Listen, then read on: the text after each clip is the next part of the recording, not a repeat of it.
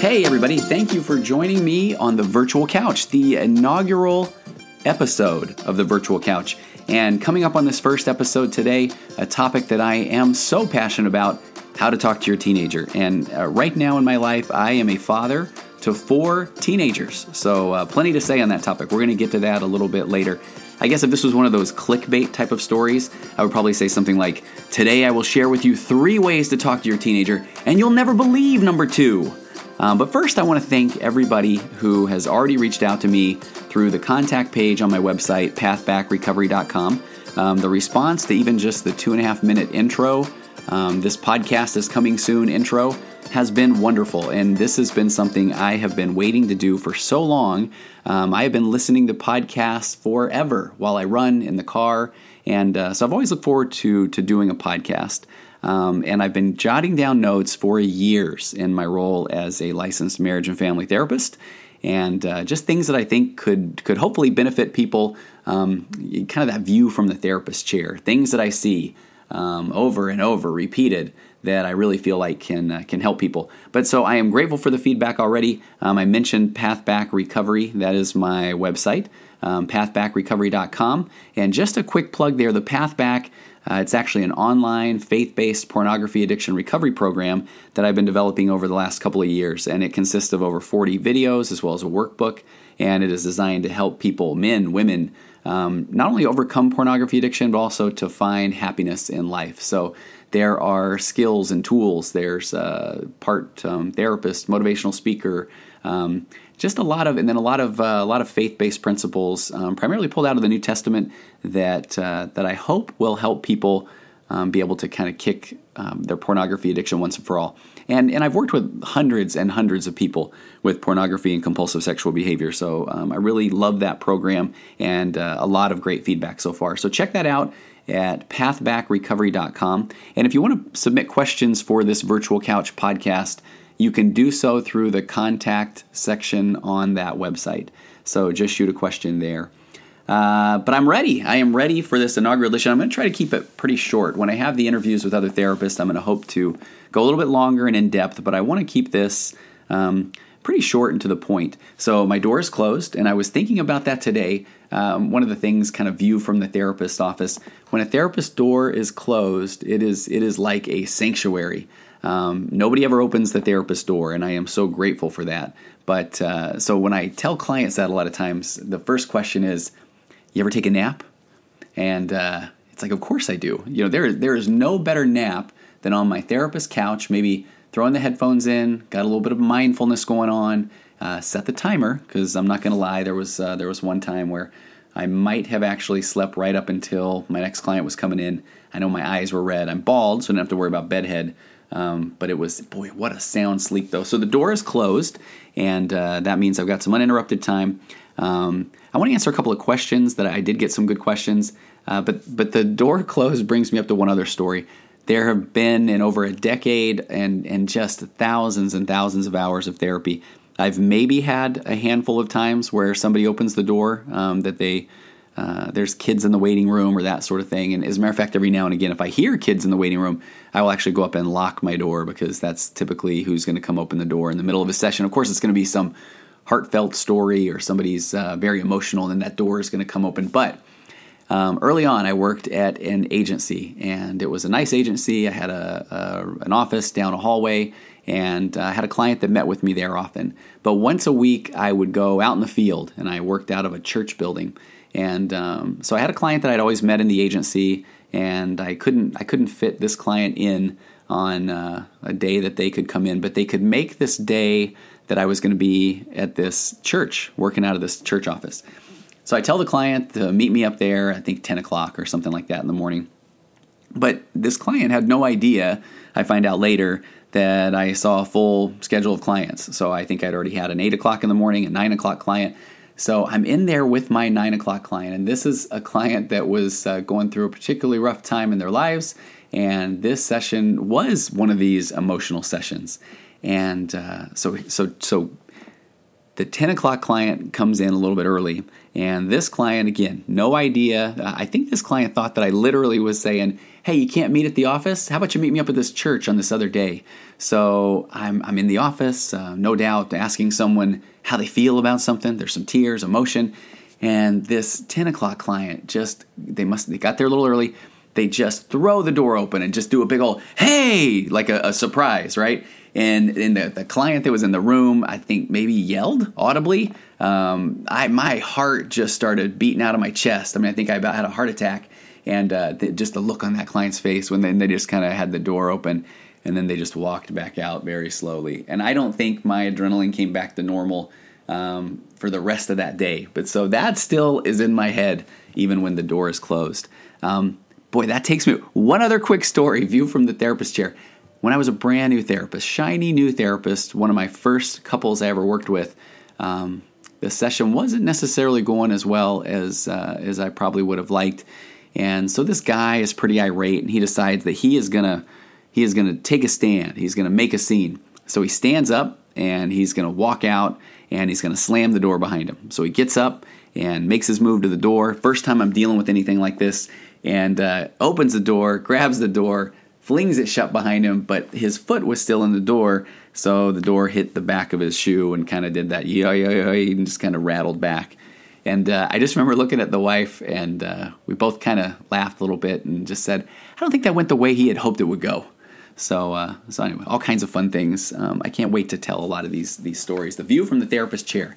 Maybe that would have been a better title for the podcast. Uh, but let me hit a couple of questions first. Um, this is funny. One, the, most frequently asked question I had, and I don't know if it's just from my bio on the pathbackrecovery.com website, or um, I might have said that when I was listing the hey, I'm a marriage and family therapist and father of four and all that good stuff on the intro. But I, I, I uh, put out there that I'm an accomplished ultra marathon runner. So I, I actually had more questions asking what an ultra marathon is than anything else. And I'll be so quick on this. But an ultra marathon, so a marathon race is the distance of 26.2 miles. It is a fixed distance. Uh, I know it has something to do with uh, olden days of uh, running to marathon, um, uh, somebody getting a message to the to the Greeks or, or, that sort of thing. And then when anybody tells me that story, they, they like to tell me that I think the guy that ran the 26.2 miles then keeled over and died. So, uh, you know, a great uplifting story. So that is the marathon distance, 26.2. And, and I know that some people don't actually know that because I'll get asked all the time, uh, or people will tell me, yeah, I ran a 5K marathon or a 10K marathon. But so the marathon is 26.2. So an ultra marathon is a race that is actually anything longer than 26.2 miles. And, and there's some kind of go to distances uh, 50K, which is about 31 miles, um, 50 mile races, 100K, which is 62 miles, and then there are 100 mile runs, and then there are even some that are longer.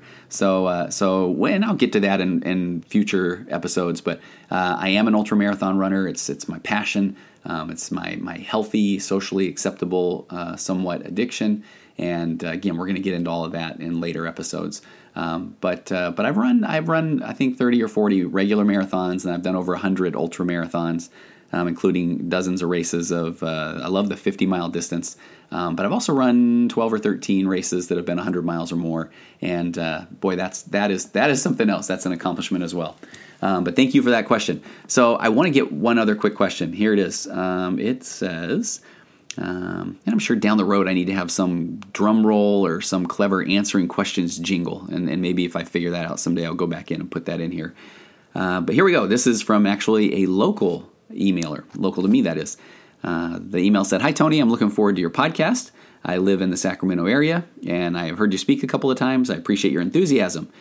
At what age should you talk to your kids about sex, and do you have any thoughts, pointers, or anything that you can add? And actually, as I am reading this question, that would probably be a great um, podcast episode to follow up on. But I'll kind of throw out uh, in in general terms. I, I typically with our kids we looked for right around the age of ten. I know every kid's different. I think a lot of it has to do with their maturity level. Um, but man, the you know the sooner the better. I think that uh, ultimately we want our kids to hear these things from us, and that'll actually tie in a little bit more to the topic that uh, that I'm talking about today. So I want um, I want you, the parents, to be the ones that bring this topic up. And uh, there's a lot of resources out there, books, people that you can go to. Um, and, and, you know what? I will. I'm going to make a podcast about that in the not too distant future. my wife and I jokingly said after after we did it the fourth time, um, talk to our kids. That is, we we felt like, man, we we should hire ourselves out. This is our new career. Hire ourselves out as the people that go and give the birds and the bees talk to kids, because we we actually enjoyed it and uh, and very similar experiences with all four of our kids. Um, but very good experiences. So, in general, pointers. Um, my my wife and I tried to make it a pretty big deal um, we had we had already tried to do regular date nights with our kids at that point, but as each kid was getting close to ten, we would talk to them about this this special date night that uh, we're going to go on with mom and dad, and they get to pick wherever we're going to go. They get to pick the activity, and we just can't wait because at ten they are they are ready for us to talk to them about some really exciting stuff, and they were excited about it. And uh, and I still you know I still remember um, at, at, the restaurant with my oldest when she was 10, maybe 11. And we are we're, we're just having a great time. I think she is just eating up the the one on one time with mom and dad. And then we kind of start laying out the hey, here's why we want to talk to you, and uh, about our bodies and the miracle of creation, and and then we kind of started to launch into um, how the stork actually delivers the baby and uh, that sort of thing. No, but it was funny because she actually did think it was I think it was. I think she thought it was stork related, and I think we even had a conversation about Dumbo and that sort of thing. But but we talked about it. We, we and I my tips are to talk about you know use real words and penis and vagina. I don't know if I have to do explicit content now that I said that for my iTunes rating. Um, but you use real words and you you know you say it calm and loving and, and wonderful. Um, you know, we're not trying to throw the guilt and, and, shame in there because we really want them to be able to come to us when they have questions. And uh, and and I remember with a couple of the other kids too. Um, there's always that look where. Uh, where when when it kind of dawns on them when you're talking about you know actual when a male um, loves a woman and and and inserts his penis into the vagina that sort of thing and I, that's usually when the kid goes whoa wait a minute and you watch that look on their face of they're just putting that together one of the best was I think it was my second daughter. Then uh, you you can see her kind of look up to the sky, and she's like, "Okay, so you guys, uh, you guys have done that four times, you know." And uh, boy, jokes going through my head. I'm like, eh, maybe a couple more than that. Um, but but uh, but uh, boy, bless her heart though. Um, she was, and we were kind of saying, okay, well, and then we got into a little bit more about you know when men and women love each other, and it's a way to show love and affection and that sort of thing. So it's just been great, and uh, and then we have regular check-ins with our kids. Always have about what they're hearing, um, because here's what we're trying to avoid. I mean, it is that that cliched, stereotyped learning it on the playground is going to not necessarily be the best place. Well, not necessarily. It is not the best place to hear about um, sexuality because uh, most likely it's coming from some um, not good sources and uh, going to be crude, vulgar, that sort of thing. So I actually want my kids to know what, um, when they're hearing what's right, what's wrong, and I want them to come and ask us questions when they run into something that they think might be wrong. I still remember uh, one of my daughters as well. We're at a tabloid, we see a tabloid when we're checking out at a supermarket. And uh, there was a young woman that was pregnant, some pop star. And up until that talk, it was funny. My daughter had said, I don't understand. She's like, I would look at that and I would think, how was that woman pregnant? Because she wasn't married, you know? And, and uh, I think she just thought it was as simple as, well, once you get married, then there's something to do with a baby and then a stork and that sort of thing.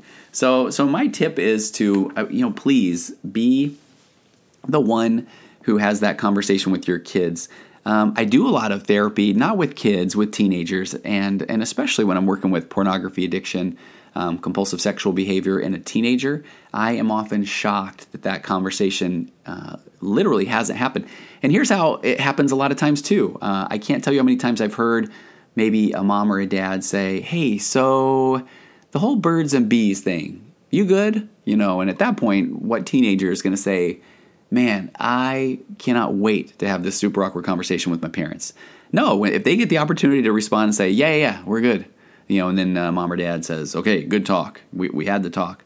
But meanwhile, I mean, they, they don't really need, they have so many questions or or really don't know um, a lot of uh, a lot of the details about what's going on. So have that conversation early. Uh, don't guilt or shame. Use real phrases and uh, and then follow up. We can't just have that. I mean, especially at ten, my kids see pictures of me Um, again, I mentioned earlier I'm bald. My kids see pictures of me when I was younger and that I have hair, and then they'll they'll not see a picture for a couple of years, see another one. They're like, wait, wait a minute, when did you have hair? It's like we've gone over this so many times. So, but yet we expect them to remember, you know, to a T, um, a you know a conversation about sexuality or something. So we need to kind of come back around, ask questions, and uh, and reinforce um, some of the things that we are hoping to teach them. So, uh, well, I've got a few more questions. We'll kind of leave those for future episodes. So, I really want to get to today's topic, and I want to try to be pretty pretty brief. Um, so, I want to touch on something I run into several times a week. So, I mentioned earlier I work with a fair amount of teenage clients. Uh, typically, I work with teens somewhere around the age of 15 or 16 and up, and um, that's that's just a preference. I like to be able to do more of talk therapy. I mean, we'll do some. It's it's experiential where we might uh, relate some things in their lives, or I might have them actually do something, almost like an object lesson. But uh, but I'm not a, a, child therapist. I don't do well with um, just playing games and feeling like I'm accomplishing something. And that is to take nothing away from child therapists. True story. When I was in graduate school, you have to do a practicum.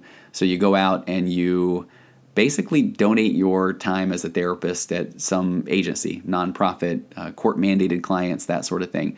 And so my practicum actually was working with kids, um, kids who had been abused and kids whose parents were kind of going through the system and, and were mandated to go to uh, counseling. But I was I was working with the kids, and so I did a lot of therapy where I was playing Jenga, you know, and the, they they have therapist Jenga where each block has a tell me about your feeling. You know, how do you feel about this as you pull out a block or whatever. But uh, and I enjoyed that. I really felt I enjoyed working with kids, but I, I, it was frustrating for me personally to not be able to help them or not necessarily have that skill set. Um, because what I typically wanted to do was when I would hear some of these stories, or I would meet maybe let's say the father in the waiting room, and that and that's who I really wanted to get to, and uh, and that's you know I I had always felt called to work with men. So um, there are people that do amazing jobs with children. Uh, I will tell you that there is a, there's a sand tray that is in most child therapist office, and there's toys and people can play in the sand tray. So when I was in school, I would hear about sand tray, sand tray, sand tray. Well, I was hearing about this when I'm also hearing about all the you know uh, Freud and Adler and Jung and all of these people. And so I had convinced myself that Sandtray was this this must have been some great French psychologist Pierre must Pierre Sandtray. So when people talk about you know well uh, Sandtray do this with Sandtray, I'm thinking man I got to go look this Sandtray guy up. I even went to a child therapy training during this time, and there's all this talk about well I I use Sandtray, and I thought man this guy this guy has some some solid ideas. I got to figure this out. And, it, and it, admittedly, it wasn't uh, until a little bit longer where I realized we're talking about a sand tray. And once I um, once I realized that, kind of changed my whole world. Uh, I, and but truly, I wish I would have looked up uh, Pierre Sandtray early on. And if there is a Pierre Sandtray out there, I am sure you are doing amazing work in whatever field you're in. So so so when I was in grad school, then um, you know I decided that I wanted to. I I liked working with teenagers, so I started to work a little bit with some teenagers in this practicum. Um, my true passion is working with with men and couples, um, but I also work with uh, you know a lot of just adults in general. But but I really did find a, a, sweet spot for teenagers. And here's where I wanted to. This is the whole reason I wanted to do this this podcast today. So I most teenagers don't wake up in the morning and say, "Hey, mom, dad." I think you can line me up with some uh, middle aged bald man who I can go share all of my feelings with um, so I, I, don't. I think it maybe happened that once or twice. But I don't think they actually specifically asked for the bald guy. But most teenagers aren't coming in willingly. Uh, typically, it is it, it is done out of duty. It is done out of consequence. Um, if parents are throwing up their hands, and I don't know what else to do, you know, work with them.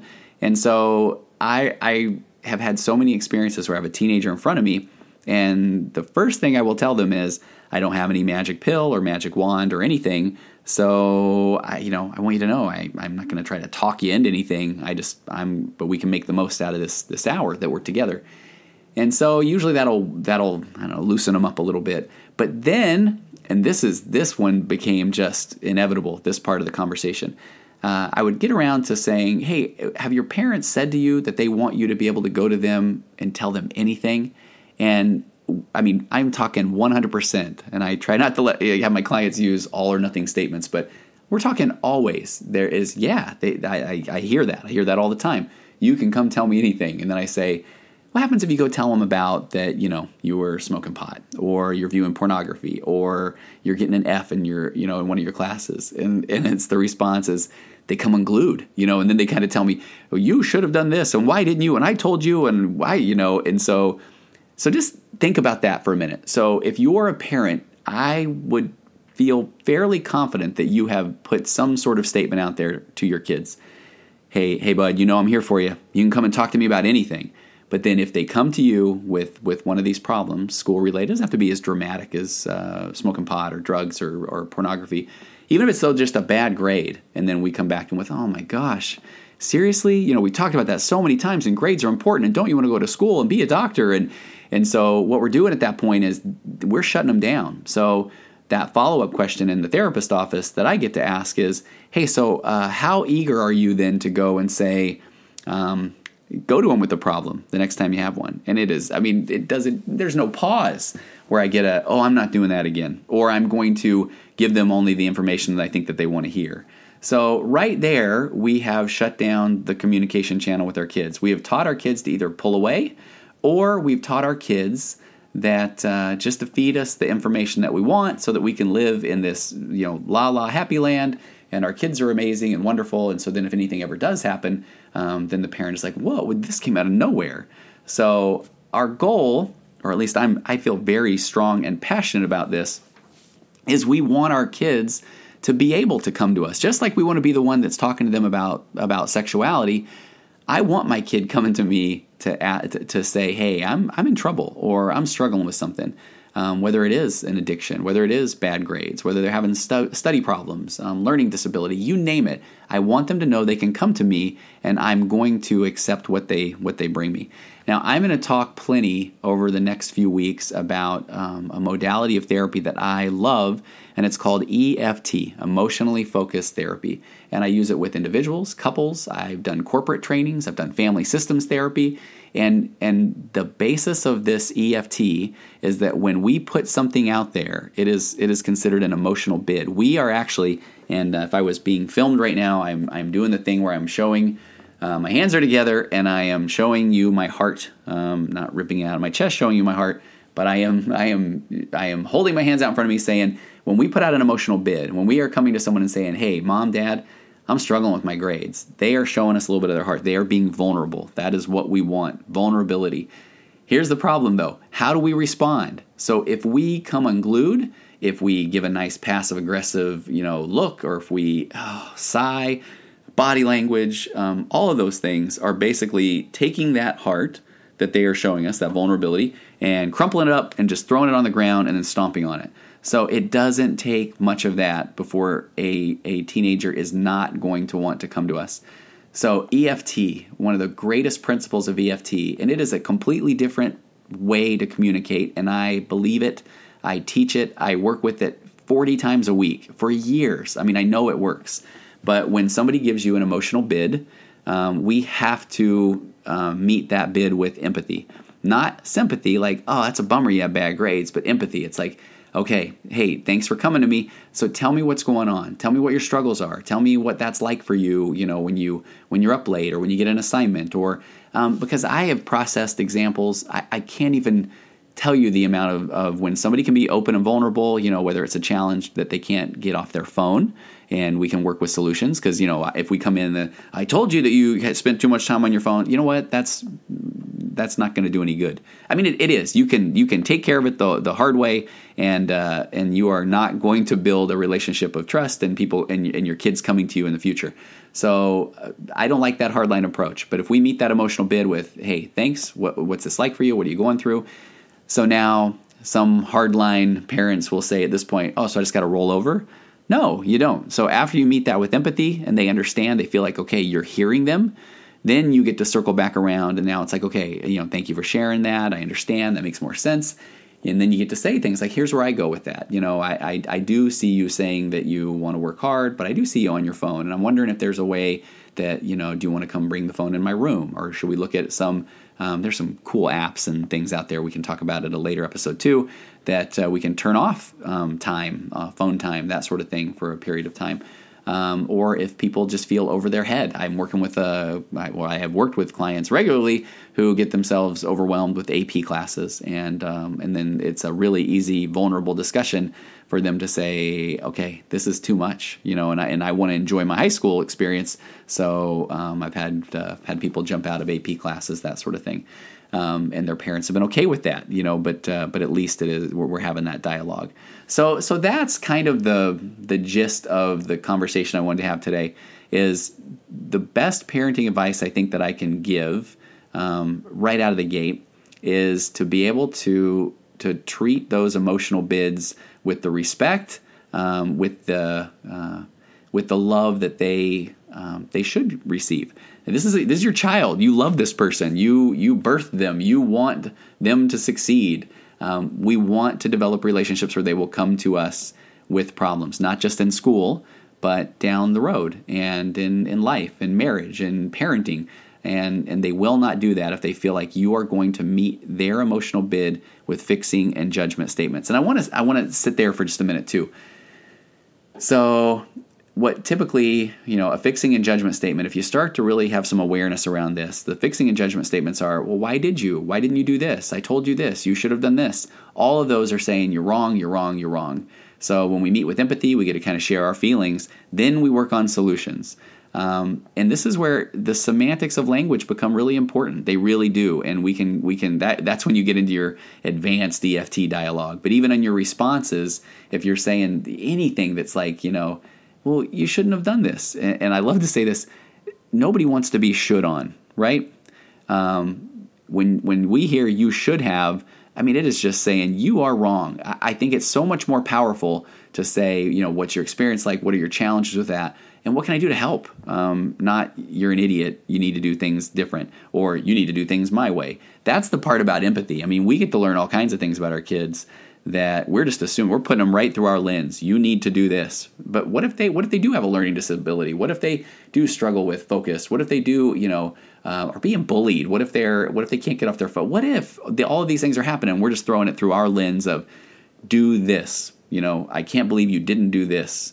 So meet it with empathy. Meet that emotional bid. No fixing your judgment statements and you are going to develop a relationship with your kids that is going to be powerful moving forward so that they can come to you with anything. Doesn't mean you are on board with it. You know, if they come to you with the, you know, hey, I'm taking drugs, again, it's not the, okay, so I guess I'm going to condone taking drugs. No, you still have your core values, principles, beliefs, but but if they come to you, then we can work on a solution. Then we can we can help them. And and so we can touch on more of this too uh, in later episodes because again, I'm very passionate about it and uh, it comes up in my practice all the time and when when kids are struggling with addiction or or bullying or those sort of things and they feel like they can't turn to anybody. And on that note i mean if i'm being completely honest vulnerable all those other therapist words that i try to to have my clients um, use in sessions and in their lives uh, in my profession we deal with people who are suicidal. And not just not just kind of uh, thoughts of hey sometimes i think about suicide but um, where it's a it's it's a very real uh, thing that they are contemplating. And in those moments, I want nothing more than to have that client feel like they can turn to people around them and people are going to listen and be empathetic and try to understand what they're going through and not just throw out cliched fixing and judgment statements. Um, statements of, come on, you just got to pick yourself up and, and you got to go do these things. And, and it's naive to think that these you know people in that situation uh, it's not like they haven't tried to do that. Um, that's part of why they feel down. So uh, it's imperative that you have this relationship developed with your with your teens um, with people around you that they feel like they can come to you and you're not just going to shut them down with fixing and judgment statements. So and we'll talk more about that one in the future too. I think that's a, that's a topic that um, we need to have more discussion around that being suicide and what do we do when somebody comes to us maybe and they are talking about uh, suicide, and and we worry about that. And you know, at what point do we feel like we need to take it serious versus is this just a cry for help? And I think we always need to take it serious. Uh, there's a reason why somebody's throwing that emotional bid out there. So we need to be able to understand where they're at and empathize. Okay, hey, we did it. That is the end of the first episode of the virtual couch. So thank you very much for joining me. Please contact me at contact at Pathback Recovery if you have any additional questions that you want to throw out there. Um, please point people who could benefit from Pathback Recovery toward that site, pathbackrecovery.com. If you know of anybody who is struggling with compulsive sexual behavior, um, pornography addiction, uh, there is hope, pathbackrecovery.com. And I look forward to talking with you next time. Um, I will have guests. We will have we'll answer more questions, throw out more views from the therapist chair that I think can help. And I know that I shared earlier how excited I was to do a podcast, but this is a funny one too. I ran into a song a long ago, and it's from someone I actually know. The artist name, uh, her name is Aurora Florence. She's an actress, she's a musician, um, uh, friends with her family. And so when I heard this song of hers, I reached out to her and asked her if she would be willing to grant permission for me to use this at the end of my podcast. And that was quite a while ago. It's taken a little while to get this um, podcast going. But this song to me is the epitome of a song that leaves you feeling wonderful after you hopefully have gathered some information, some things that you have learned today, how to talk to your teens, things you can put into practice, talking to your kids about sex, you name it. But, but indeed, life is wonderful. And that's why Aurora Florence is going to take it away. Here's her song. Find it on iTunes. It's wonderful. I'll see you next time on the virtual couch.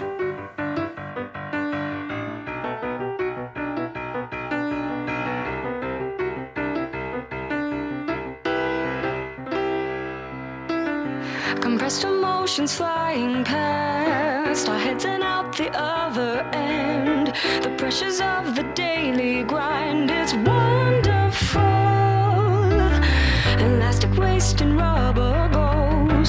floating past